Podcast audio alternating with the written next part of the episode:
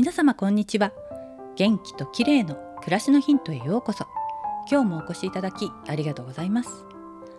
今日はブルーライトと目の健康についてです。スマホやパソコンを使う時間は増える一方ですよね。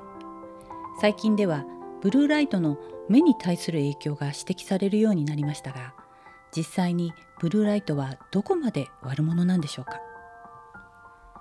ブルーライトは目に見える青い光で紫外線よりも波長が長く網膜まで到達することが分かっています。なので長時間スマホやパソコンなどでブルーライトを浴びる生活は疲れ目や加齢黄斑変性などのリスクを高める可能性が懸念されています。ただ今の段階では十分な臨床データがないため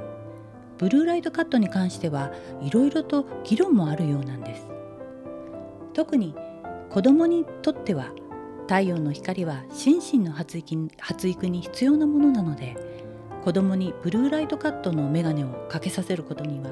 専門家の間で反対の意見があるようです。とは言ってもやってはいけないと指摘されていることがあります。それは夜遅くのブルーライト昼間はともかく夜間にスマホやパソコンを見続けると体内時計を狂わせてしまい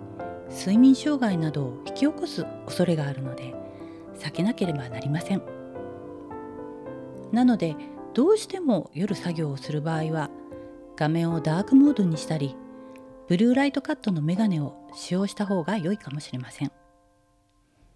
あとは目が疲れたなと思ったら